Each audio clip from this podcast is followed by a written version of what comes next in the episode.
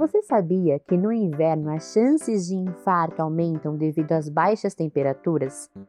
A doutora Fernanda Mangione, cardiologista intervencionista e diretora de tecnologia em saúde da Sociedade Brasileira de Hemodinâmica e Cardiologia Intervencionista, aborda esse assunto no podcast de hoje.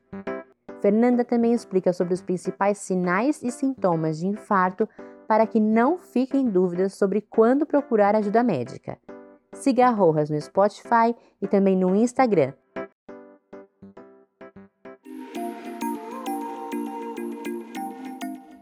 Olá, eu sou a doutora Fernanda Mangione e eu vou falar para vocês um pouquinho sobre infarto. É, nós sabemos que no inverno a chance de termos um infarto aumenta em até 30%. Esse fato ele é observado principalmente quando a temperatura ela cai abaixo de 14 graus. Isso se deve porque nosso organismo ele possui alguns mecanismos para manter a temperatura corporal em torno de 36 graus centígrados. E o principal desses mecanismos é a contração das artérias periféricas e da pele.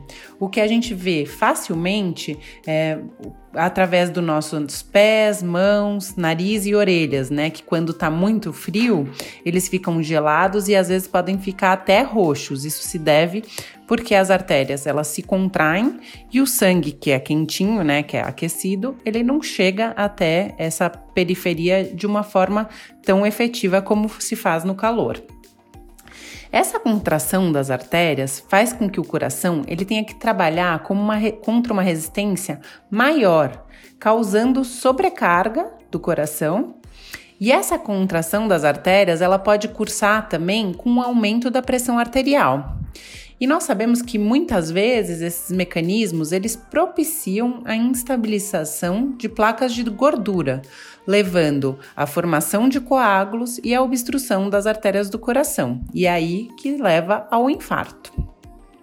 Então, alguns cuidados durante o inverno são muito importantes. O primeiro deles é sempre se manter bem agasalhado para evitar esse mecanismo, esse fato que eu acabei de falar para vocês.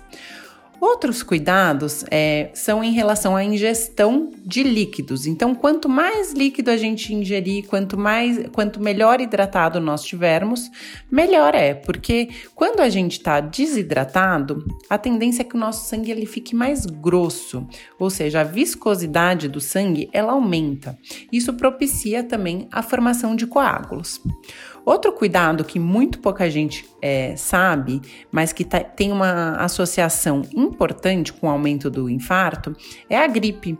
Então, é, nós sabemos que as infecções virais, principalmente a gripe, é, levam a um aumento é, da chance de infartos. Então, se puderem tomar vacina da gripe, nessa, principalmente nessa fase de inverno, é muito bem aconselhado. Outra coisa é que durante esses tempos de pandemia, eh, nós devemos manter ainda medidas de higiene, né, evitando assim não só a infecção por gripe, mas com, com o coronavírus, além do isolamento social. E mais importante, caso apresente qualquer sinal ou sintoma de infarto, procurar um atendimento médico imediatamente. E quais são os principais sintomas que a gente deve ficar atento? Então, todos sabem que a dor no peito é, é, o sintoma mais clássico, né, de infarto. Geralmente é uma dor no peito de forte intensidade. Ela geralmente ela é em peso ou aperto. Muitos pacientes referem que parece que tem alguém sentado em cima do peito. E ela pode vir acompanhada de suor frio, sudorese, mal-estar, falta de ar, palidez. E ela pode irradiar, ou seja, essa dor ela pode ir também para o braço esquerdo principalmente, e geralmente ela não passa da altura do cotovelo, né? Ela é, fica do cotovelo para cima do braço esquerdo. E também pode irradiar para a mandíbula. Essa dor quando é um infarto e não uma angina, que é um quadro mais crônico, essa dor ela geralmente ela, aparece quando, quando a pessoa está em repouso, ou seja, ela não está fazendo exercício, mas não significa que não possa vir durante o exercício físico. E o infarto clássico, essa dor ela geralmente dura mais de 30 minutos. Uh, em qualquer caso de dúvida, sempre procurar o atendimento médico. Nos casos em que exista essa dor no peito de forte intensidade, geralmente a gente sabe que tem alguma coisa que está errada.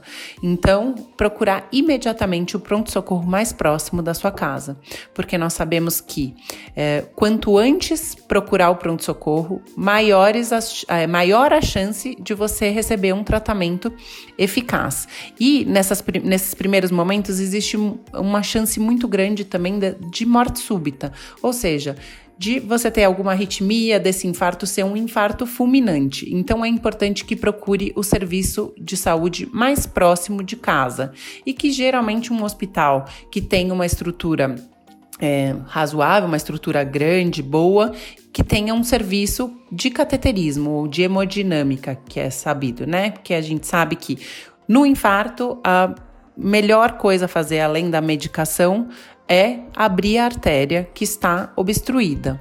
Então, o cateterismo ele salva vidas nesses casos.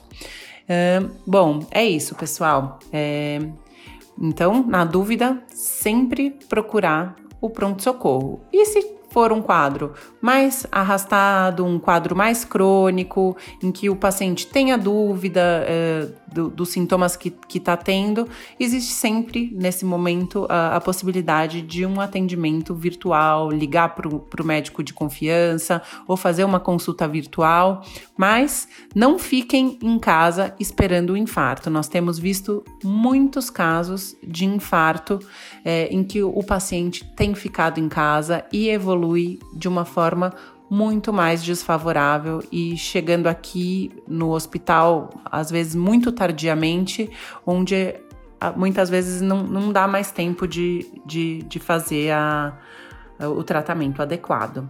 Então, não esperem. Em caso de suspeita de infarto, procurem um serviço médico.